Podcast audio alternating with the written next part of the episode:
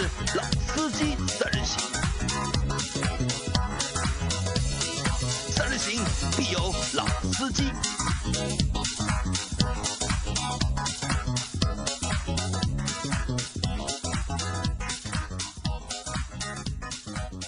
Hello，大家好，欢迎收听《老司机三人行》，我是杨磊。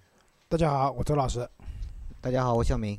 啊，今天来了一个新的朋友，向明。向明是我们的老朋友了，然后我们来介绍一下，向明是上海极车频道的，你应该算主编还是什么级别？是？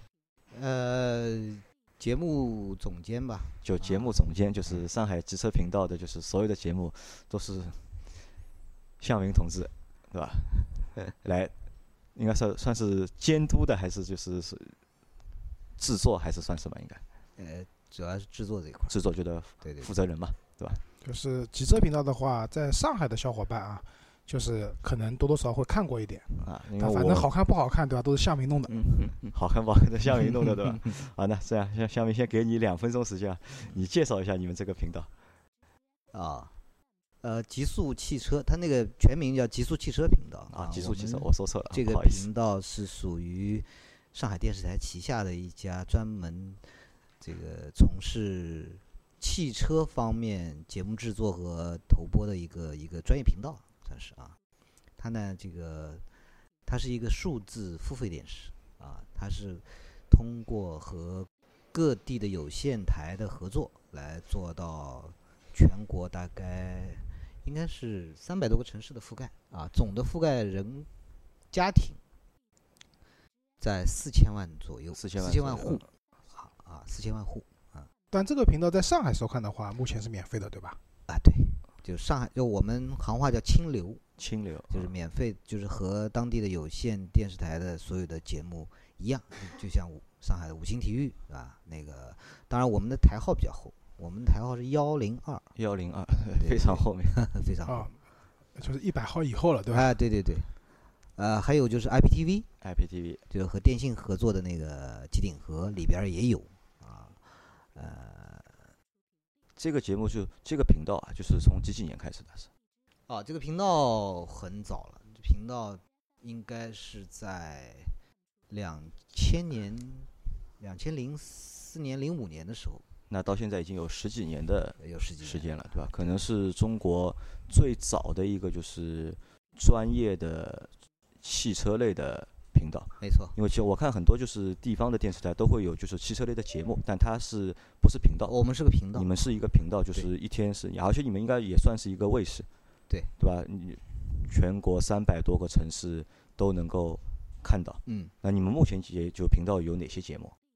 呃，我们频道分成几块儿吧，嗯，呃，一块就是我们的这个赛事类的节目，就是我们频道通过这个上海电视台的这个版权部门购买了国际国内的大量的这个汽车赛事赛赛事方面的节目，比如说，嗯，国际上的像 DTM 德国房车大师赛啊，WRC 就是世界拉力锦标赛啊，WTCC 世界房车锦标赛。呃，包括国内的 CTCC、呃 CRC 等一些一系列的这个赛车类的直播，就赛事你们是一块。赛事是我们一个比较大的一个板块，也是我们应该是车迷当中比较有标签化的一个一个板块。嗯，另外一块呢，就是我们通过这个呃和国外的各个电视台的合作，引进了很多。国外的知名的汽车节目当中最有名的应该就是 Top Gear。Top Gear 啊，你们好像是有手上有最全的，就是 Top Gear 的版权我们是 BBC 授权的，国内应该是唯一一家拥有 BBC 这个 Top Gear 全套节目的一家电视台。那么还有一些像国家地理的节目，呃，国家地理里面最有名的应该是那个超级超级机器吧。还还是就一系列一呃一系列的这个呃介绍国内国国外名车的一个一个一个节目，就叫超级机器，好像这个节目好像我没有听到过。我看过的，你看过的。我因为我偶尔会翻到一百零二频道的，嗯，有就其实节目蛮多的，有蛮多，还有像澳洲的房车赛，像国外的一些汽车的真人秀。啊都是引进就是国外的那些汽车节目，，对对对，呃，还有一些国内的，你像我们一些合作的，其实自媒体节目在我们这边也有投播。有哪些节目像在国内比？较有名的一些节目，像这个四万说车，四万说车啊，呃，萝卜报告，萝卜报告还有新浪的那个胖哥说车，都在你们上面播过，对吧？呃，对，呃，跟我们都有合作。那你们现在有没有就是自制节目？哦，对，还有叫我们自制的一个板，呃，一个板块。自制节目呢，有我们自制的，你像我们从零呃一三年开始制作的《南辕北辙》啊，《南辕北辙》南辕北辙呃啊国内一档跟汽车文化有关的一档节目吧，现在已经做到第三季第，三季了，啊对我们一季一季播的啊。呃，还有我们有一档这个赛车类的专题节目，我们把它叫做赛车电视杂志。赛车电视杂啊志，名字啊叫围场围场啊，啊，就是打猎的那个那个围哦场啊。嗯因为那个赛车圈，其实他们把那个维修区它就叫围场嘛，啊，就是对赛事的一个一个简称啊，围场。围场里面有关于车手的一些专题啊，关于汽车比赛当中的一些碰撞、一些呃知识、一些这个包括一些车手的一些传奇的故事等等等，就是围绕赛车行业做的一档节目啊。当然，我们还有一些一些新闻资讯类的节目，叫《中国汽车报道。中国汽车报道》啊，一个日播的新闻资讯类的节目啊。呃，我们其实做了很多尝试，以前我们还做过直播啊，做过直播啊啊，跟斗鱼合作过这个汽车脱口秀。啊，叫老老也是老司也机，是也是老司机对吧？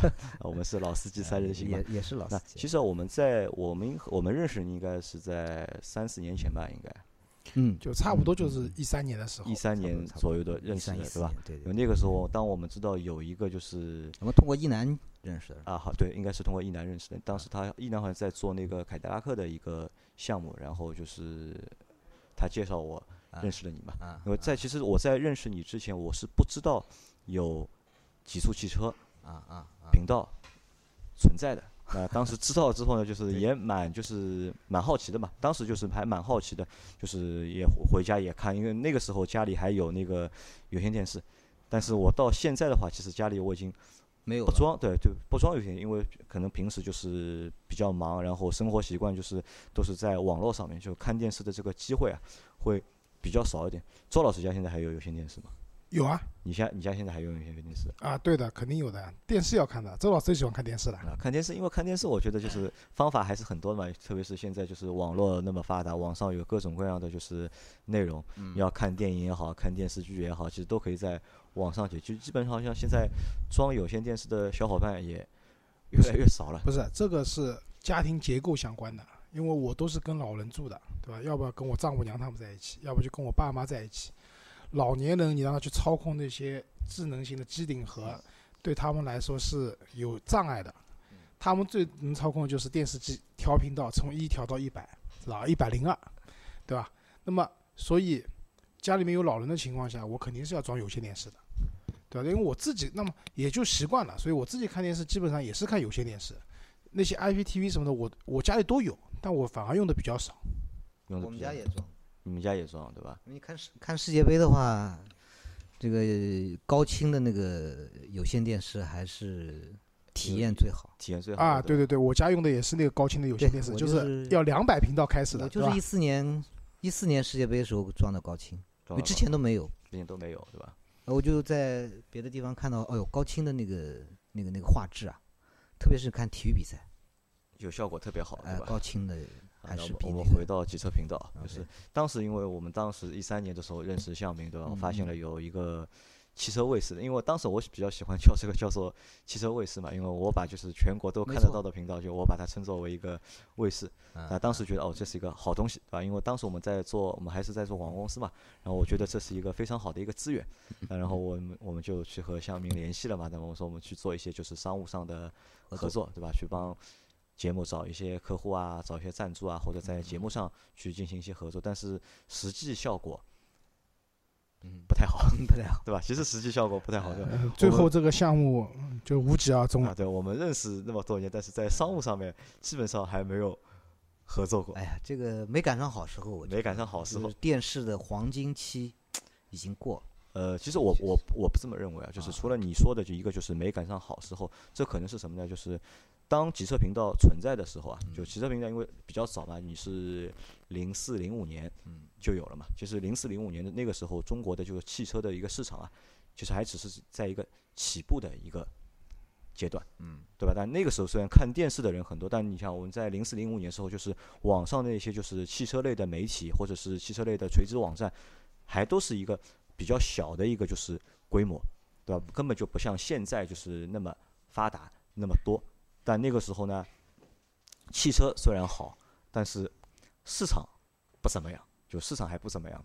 到现在市场好了，尤，其是近五年中国的就是汽车的市场发展的非常快，也发展的非常好。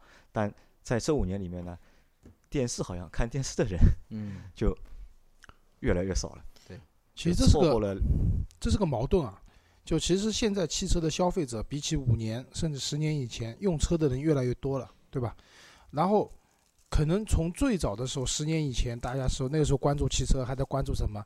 这个车卖十五万，对吧？有没有 ABS？嗯对吧？有没有 ESP？对吧？我第一辆那个我那辆明锐，我记得是零五年买的，啊不是零五年，对不起，是一零年买的，一一年买的。那个时候落地这辆车将近二十万，我在纠结这辆车要不要去选装个 ESP，对吧？就那个年代的人可能对汽车的信息的诉求是这样的，但现在不一样了，就是现在大家因为其实用车用的越来越多了嘛，然后很多车子的配置啊各方面东西啊，对于你日常使用来讲基本上都是足够的。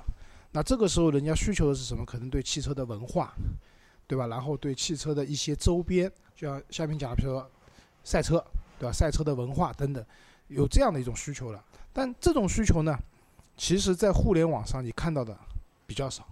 对非常少。对，互联网上可能做的更多的是什么？就资讯类的，对吧？我试驾这辆车哪里好，哪里不好，这个真皮座椅坐的舒服吧？那个门板那边摸上去手感好不好？更多是这一类东西。但真的探究到文化类的，有跟赛车相关的，或者说一些车子周边的一些东西是比较少的。那么向主编这边的那个极车频道，其实是很多一块内容是就是这方面的，但是呢，矛盾点在于 电视没有人看，对吧？好的内 容电视没人看，就好的内容他们又看不到，对吧嗯？这个确实是个问题。没错，那现在这个嗯，那我们也调查过，这个就像刚才你们两位说的一样，这个很多的这个呃所谓的目标人群啊，我我指的所谓的目标人群就是像已经上班的、有一定经济收入的、这个有购车能力的这些人，实际上他们很忙的，他们很忙。然后第二，他们的这个视频的接收习惯也改变了。都是在手机啊、手机端、Pad 端，对？吧？PC 端，那他他他对电视没有依赖。PC 端都不看了，嗯现在主要是移动端移。动对，移动端对。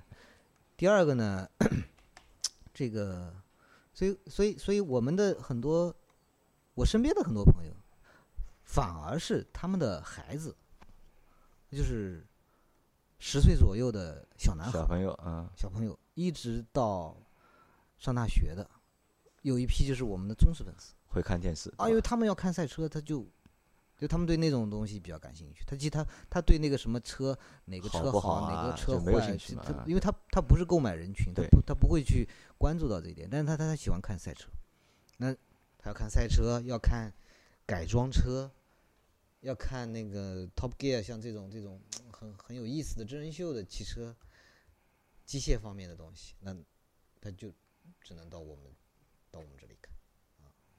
那下面我问你个问题啊，就是你作为一个就是电视汽车媒体的一个主编，那你是如何看待就是现在你们现在所处的一个就是位置或者是就是地位和就是网络的那些做汽车的，包括像我们这种做汽车自媒体的，就你们是你你把传统的和这些网络，你是怎么看待他们的？这个东西，这个挺有感慨的。十年河东，十年河西嘛。十年我我举个例子啊，啊比如我们，我我我零十十年前吧，啊啊零零六零七年，零六零七年，嗯那个时候我们的地位是什么？那个时候地位，我记得奔驰还是宝马开一个新车发布会。哦，我们因为堵车了迟到了，但是当时那个奔驰的应该算高管吧，啊，就问了一句，他说当时我在第一财经天下嗯汽车，说第一财经的记者到了没有？他们说还没到。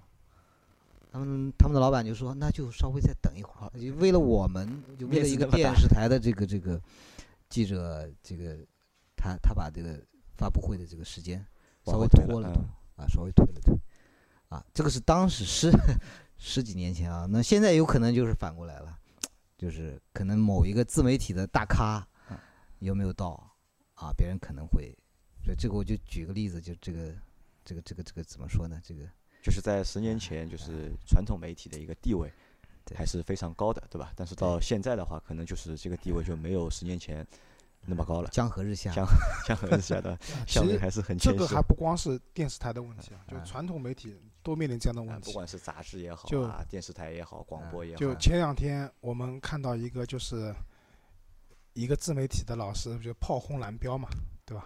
就反正就是反正炮轰蓝标总是对的，对吧？因为蓝标这公司确实不咋地啊。那这这个我开玩笑，就是中间的故事是非曲折我不知道，但我们不不不评判。但是有一点很明显，就是就是原来这个人是他是属于传统杂志的，对吧？而且是比较强势的汽车杂志的？啊，对，那可能出去以后，他能受到的待遇，包括，呃，公安公司对他的提供的这些便利度，相对来说肯定是很高的。那现在自己做自媒体的，那出去以后呢，就是，啊，我不认为这位老师是因为对方没有接待好，他去报复他，那我也不这样说啊，就是可能确实他们不是很重视你，对吧？然后对你的，因为你可能要做内容，你有很多需求，你希望做出个好的内容，但是呢，人家可能更得不到好的配合嘛，就是对，人家可能更看重的是那些什么时时美妆博主啊、时尚旅游博主，对吧？出一个，对吧？就是跨界嘛，现在讲，对吧？那在这样的情况下，可能你得不到很好的配合，那最后产出不了好的内容，那最后可能不愉快了，对吧？发生这样一件你来我往的口角的事件，那在这种情况下，就是其实就下面刚刚讲的嘛，十年河东，十年河西。以前一个媒体一定是你有个背后有个大的平台，对吧？电视台、杂志，包括你们的那个杨姐以前是报纸，对吧？嗯是一个很强大的平台，你在里面是一个有名望的人，那你现在可以让那些就是会非常重视你嘛。但现在不一样了，现在很多时候就是自媒体时代了，对吧？就很多人可能就一个人，对吧？然后这个人在圈子里面够有名，那他就可以受到很大的重视，甚至可以和宝马的那些高管坐在一起侃侃而谈，对吧？那这个这种真的是蛮有感触的这样的事情啊。那说到这里啊，说到自媒体啊，就是我记得我刚刚老周那句话让我想起来，就是我和向明大概三四年前的一一段对话，对吧？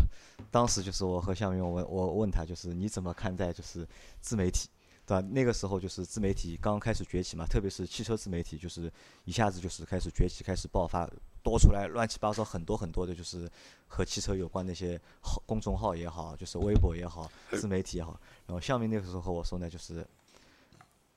不行，好了，当时和我说好像是觉得就是不看好，就是这个一个发展的一个方向，对吧？或者是这个趋势。那到现在来看的话，就是下面你你觉得怎么样？是你还是不看好，还是有所改观现在啊，啊？现在也不敢不看好啊，不敢 不敢不看好啊，对吧？都人家都都都自带流量，就自带流量，嗯这，个活得很滋润，活得很滋润其。实你刚刚那段对话，当时我在现场，就是下面的原话是他们蹦跶不蹦跶不了多长时间，到到明年就不行了，对吧？哎，那事实证明，其实现在真的是到了这种自媒体的时代了啊，就是尤其那些自带流量的一些就是自媒体，嗯确实不管是从赚钱的角度，对吧？包括从他们粉丝的角度，就就讲那个，呃，下面刚刚讲你全国有路户那个覆盖多少户？四千万户四，千万，四千万户，对吧？现在那些网络上那些大的那种，就毒舌电影没有被关掉之前，对吧？他的粉丝已经号称三千万了，对吧？那是真的是非常厉害啊，这些人啊。确实厉害。那我们看啊，就是在有很多的，就是现在如果说汽车的，就是汽车类的内容，如果现在是以自媒体当道的话，那如果我们把把它当做以自媒体当道的话，我们看可以看到，就是有很多的自媒体人其实是从传统媒体转型，嗯，去做就是网络的自媒体，那这是有很多一部分这是主流吧啊，？包括就是其实我觉得也不是不能算说主流，就是先驱的那一部分，嗯就是最早去干的那批人，可能都是之前都是在传统媒体里面做编辑啊，或者做主编啊，然后就是投身到了就是先转战网站嘛，对吧？去到那些就是什么汽车之家啊、爱卡啊、易车啊，在里面做编辑，然后做了一段时间之后又跳出来自己去做那些汽车的自媒体，那这个可能是一块。那这一块我我想就是下面可能会对他们应该也是认同的。嗯对吧？因为同样都是就是传统的一个就是媒体的一个制作人或者媒体人，这个都是认同。但是我们可以看到，就很多那批人之外，会有很多什么？会有很多从别的地方就跨界转投到就是汽车自媒体里面去的，去从事这个工作或者去做这个内容的。那你是怎么去看待这部分人的？就另外那部分就非专业人士去做专业的事情，或者去做媒体的事情，就像你你考虑过这个问题吧？就比如说我和周老师两个，对吧？我们两个本来都是我们和媒体没有关系的嘛，我们只是广告公司，对吧？然后我们现在不做广告公司了，我们来做汽车自媒体。你会怎么看待像我们这样的人？嗯，我觉得应该更多的这这怎么说呢？我觉得我一个当然是很欣赏这个东西，做自媒体表面风光，这个背后对吧？确实是很艰辛的，就相当于不亚于不亚于二次创业。这个所以这个比较欣赏你们的勇气。啊，欣赏我们的勇气。啊，第二个嘛，这个怎么说呢？这个这个大势所趋，浩浩荡荡，怎么这个东西就是一个潮流，潮流或者是或者是嗯，就时代就是这个样子因。为你们都是纯就，它是一个纯市场的一个行为，所以你说好也好，坏也好，嗯，它都是符合一个市场规律的，所以这这个我我我觉得，嗯，乐见其成嘛。乐见其成，对吧？就是我我我我是希望能够更多的人在这个领域能够创业成功，这个其实对我们体制内的人来说也是一个也是一个鼓舞啊！也是个鼓舞，对吧？啊，我们一直这个抖抖花花，这个缩手缩脚的看着人家这个成功了，那个成功了，对吧？但其实其实其实还是我知道这个东西还是很不容易的，很不容易，对吧？好，那其实下面还是在鼓励我们，对吧？啊，那其实必须的。刚才杨磊讲的呢，我只同意一半啊，就是说我跟杨磊这样的，我们也不能我说完全业余的转过来，因为我们其实做汽车广告也差不多要有十年了，对对对对吧？因为我们多多少少对汽车这个东西还是有些了解的，就是。就下面你有没有注意？就之前车展啊，就包括北京车展，对吧？嗯在上一届上海车展，嗯就现场啊，就有很多真正的自媒体，就是一个美女，直播吗？对啊，嗯或者说一个俊男，对吧？他连这辆车是什么牌子都没搞清楚的时候，嗯，就站在前面开始讲了，就是，就是我对这一块啊，说句实话，我个人是，嗯，持保留意见的。鄙视吗，我不能讲是鄙视吧，但是我只能说我看不懂，因为就是我相信那那些俊男美女可能比我们要有更带自带流量嘛，对吧？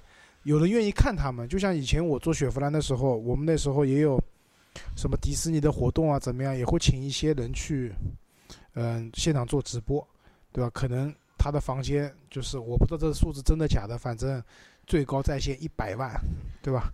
那我当他是真的，有一百万人看，但是这一百，因为我觉得我们做汽车类的传播嘛，那我希望在看我们节目或者听我们节目的人时候，从我们中就从我们的内容里面去吸取一些养分，对吧？不管是这辆车好或者不好，那这是我们做汽车媒体的一个初衷，不然我不是变成做娱乐节目了嘛？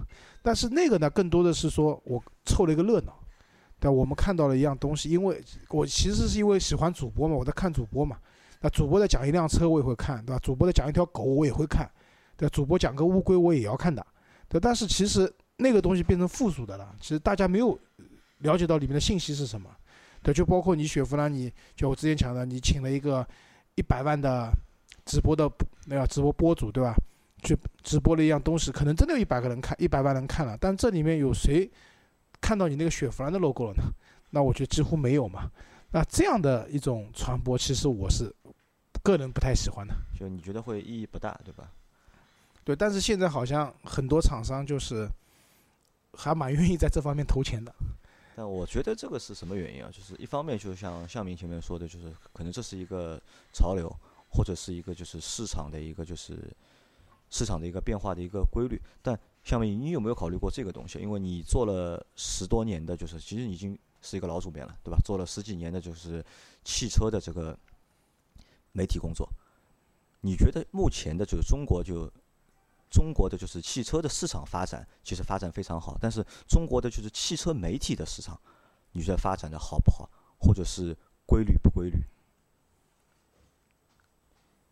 这个问题，我有点难回答。对对对，我都不知道怎么回答这个啊问题，应该是找一个教授 找个教 授来啊，聊一聊。因为你是行业里面的人，行业里面，呃，就就是因为你行业里边儿嘛，所以可能你你很难客观的去评价这个东西。嗯，嗯因为从我的角度啊，因为从我的角度，我是觉得就是中国就是汽车媒体的市场嗯的一个就是成熟的程度嗯，远没有目前的就是中国的就汽车市场的这个成熟程度高，就是这个市场是落后的，就落后于就是汽车市场。嗯，我是这么认为的，哦就是我们可能我们我们看啊，就是我们目前我们可以看到的，就是和汽车媒体有关的东西啊。你看电视台，也就你们一家吧，对吧？嗯电视作为一个就是主流的一个就最主流的一个传统媒体，嗯可能频道只有你们一个，对吧？网站的话，我们看现在就是最大的就是汽车的垂直网站，可能也只有汽车之家一家。我们也很难找到就是和它可以和它比肩的，就是其他的就是还有垂直易车网易车对吧？也就两家嘛，而且易车其实易车的情况是没有汽车之家那么好。那我觉得是这样，那我觉得你有你的意见，我我 OK 的，就但我是这么认为的。嗯但其他的就是除了这两个大的比较大的东西之外，好像我们就看不到一些就是很官方的那些就是媒体了。嗯剩下就全都是自媒体了，对吧？嗯如果我们把这个就是和其他行业去相比的话，这个其实汽车这一块是我觉得还就是落后的蛮多，或者是是差的蛮多，或者是少的蛮多的。汽车媒体其实如果你论数量的话，嗯，不少的，不少，不少。你像一次上海车展，它官方发布出来的，就是官方认可的媒体人数大概在七千人。七千人，你说你一个垂直类的车展，它还不是那种对吧？它是一个垂直类的车展，垂直领域的车嗯，展展览，有官方有七千多人，这还不包括刚才周老师说那个什么自媒，体对吧？对吧？还不包括，就有这么多人。我们算的，我们我们有证的，我们有 我们有媒体证的。有媒对啊体证那你说你其他行业，你 PC 行业算大的吧？他的从业人员我不知道，估计也也也差不多呃少，啊，应该不会更多。就是在汽车网站没有那个火就是流行起来的之前，其实中国是 IT 网站赚钱。对比如说理想，其实最早创立的是泡泡网，对对吧对，是拿泡泡网的钱赚的钱去养了汽车之家，但到后面你会发现泡泡网就没有了嘛，对吧？包括像那个 PC 系列、PC Online，啊对吧 Home，Home，啊对吧？其实最早都是 IT 类的那些网站，但是你说现在电子产品，你说多不多？蛮多的，成熟不成啊熟？成熟哎，但它的媒体，我觉得已经不需要那么多媒体去做报道了。一部小米的手机出来，你还会去看它的评测报告吗？我们可能不会去看，但我觉得还是有人会去看的。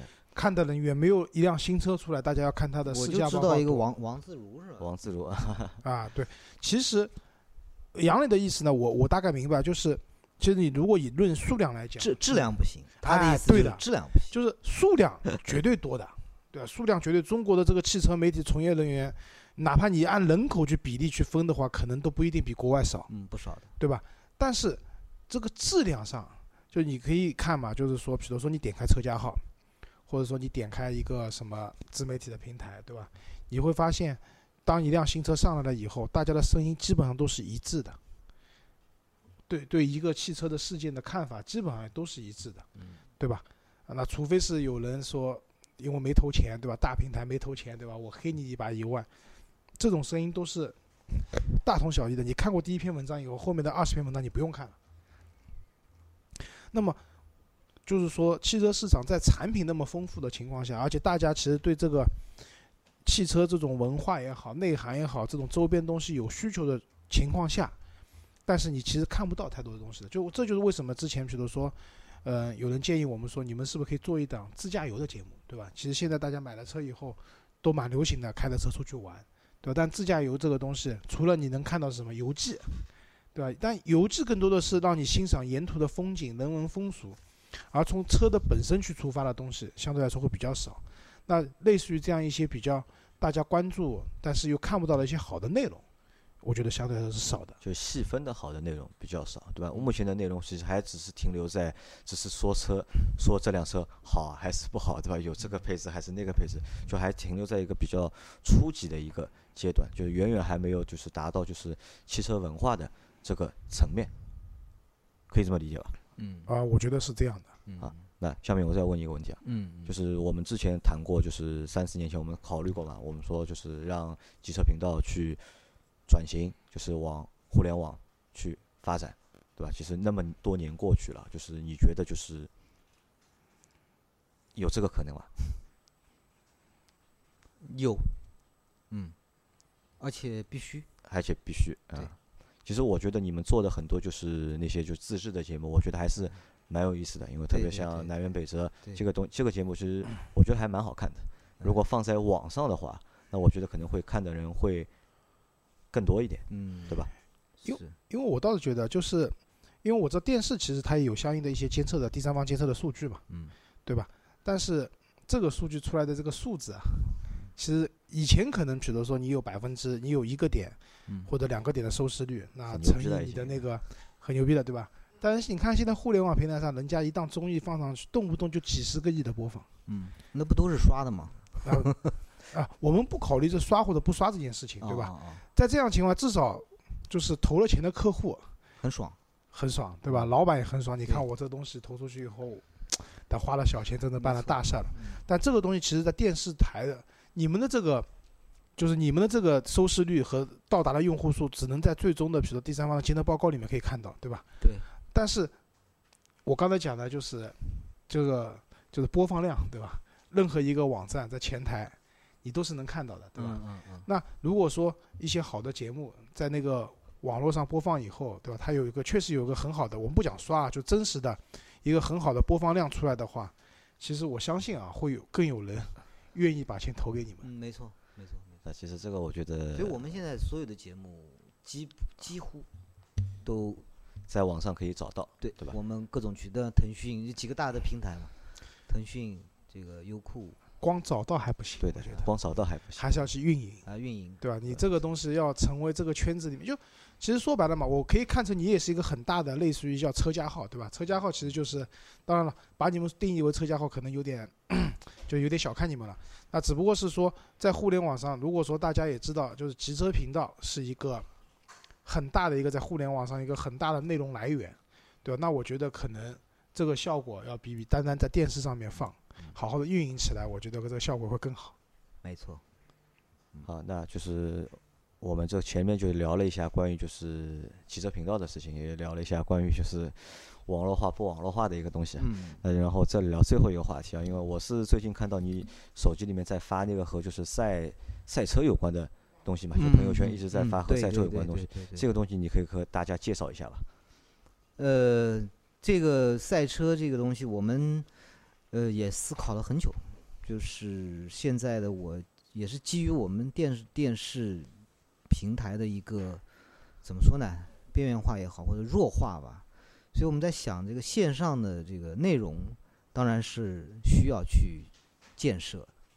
就另外一个很重要的一个部分，现在这个所谓的粉丝经济啊，我就是你你你经营一个电呃，我们经营一个频道，它这里边儿它其实我们还不纯粹是一个呃国家所有的国有的一个电视台的概念，我们这里面其实也有一个经营的概念，就是你你如何对？对对对，你如何去赚赚赚钱，如何去更好的发展，如何去招商，如何去让客户买单，或者如何让让让更多的人知道你，因为现这个东西就像你知道的呀，这个要去运营，要对要有投入当然，你投入，前提是你要能够有有挣钱的渠道，或者有有有投入的地方，最起码是你要让别人来投你。所以思考来思考去，我们觉得这个粉丝经济是一个比较好的一个方向，而且呢，经这个现在全国你看，你看家家户户都有车嘛，保有量已经好几个亿了。对，那那你说十年前你说汽车文化，别人鸟都不鸟你，你这这我车我车都没有，我跟我谈谈什么文化，对吧？我都沦落到吃泡面了，你还跟我讲健康，对吧？你现在对？对你现在家家有车了，而且尤其是年轻人，他这个车除了上下班，我还能干点别的吧，对吧？我能琢磨点什么事儿。所以基于这个东西，我们就想，哎，这个汽车文化这个东西可能慢慢要起来，慢慢要起来的话，我们是不是作为我们拥有这个呃覆盖几千万用户的这么个电视台，我们去怎么转化这些这些这些粉丝？这些用户怎么唤醒他？就是我要唤醒我的观众啊，我不能让他被动的天天看我的节目，完了以后就结束了。所以我们就从今年开始，我们就准备打造一个叫“极速总动员”的一个，其实有点像车迷会，就极车极速总动员，哎，对嗯，叫极速总动员，就是车迷会，就是我们把我们，因为我们首先这个极速汽车的它的这个汽车赛事是一个很重要的标签嘛，就是很多看我们节目的人都是看冲着我们去赛车去看。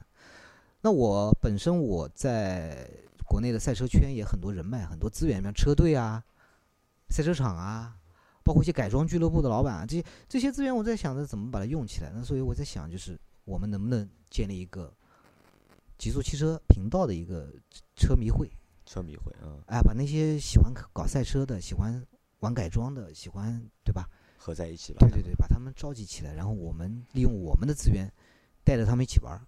就我们也提出来一个经济叫周末经济嘛，周末经济，嗯因为礼拜六、礼拜天就把大家聚在一起，对我去做一些事情我。去放松一下，我去或者我到赛道上面去，对吧？干一票，我这个比较比较爽。我们就就基于这个，我们就搞了一个这么个俱乐部啊啊、那这个俱乐部会，我们已经搞了好几次活动可以嗯具体我们可以玩一些嗯什么呢？具体可以，比如说，我们可以组织大家在正规的像上海国际赛车场去体验赛道，赛道，而且是由专门的赛车教练带着你，而且你呃专门给你配这个专业的头盔、专业的赛车服，包括你的车辆在上赛道之前的一些专业检测、专业的赛道讲解、路线的走法，因为这个赛车其实它是有很多专业技术在带着你一起玩儿，啊玩儿玩了半天，也不贵，也就一两千块钱，但是比你自己瞎玩儿。要第一要好很多。嗯对，第一要专业，第二要安全第三，呃，有组织，大家有一种体验会更好。归属感。哎，我会认识一圈跟我一样爱好的小朋友、小伙伴，啊，这是一这是一块儿。那我们还有，呃，你像嗯，喜欢玩电竞的，我们有赛车的模拟器培训。就赛车的模拟器培训。对对对对对，就是很多车手家里面会自己带一套，他会给你模拟真实的赛道，然后让你去走线，让你去体验这个全球各地的赛道，因为你不可能你说。对吧？那个日本的这个什么 F 一赛道、零路赛道啊，英国银石什么各种各种赛道，你不可能有条件去到嘛。但我们可以在模拟器上面都都带你实现。我们还可以呃组织呃自驾游的一些活动活动啊。啊，那这个听上去和我们上次搞的那个群活动就是有一点点像，就是你们的差不多资源比我们更多一点，可能对吧？就有更多的资源去配合这个活动。有这个事情，我们跟向明已经商量好了，下次我们如果有活动的时候啊动话啊，就是我们会组织群里面小伙伴，对吧？一块来，一起参加你们的活呃动。，就以观摩为主，对吧？嗯嗯，然后也可以参与。可以没问题。那你们那个极极速俱乐部就怎么参与呢？就是怎么我怎么报名或者怎么参加呢？呃，可以关注我们的微信公众号就关注你们的微信公众号，对吧？啊，也可以，我们也有个 QQ 群啊，呃，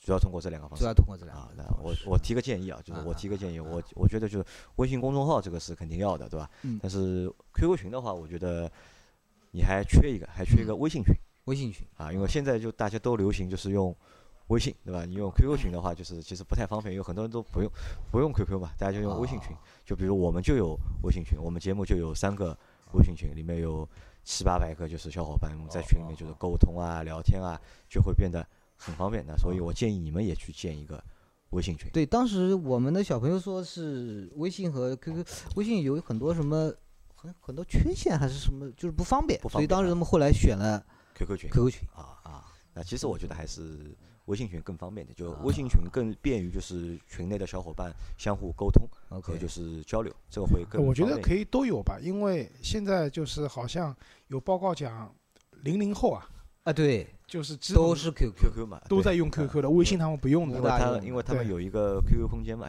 因为。就是没错，因为我们微信可能是我们这些老年人在用的，对吧？所以我觉得都可以有，我觉得都可以有吧。都可以有。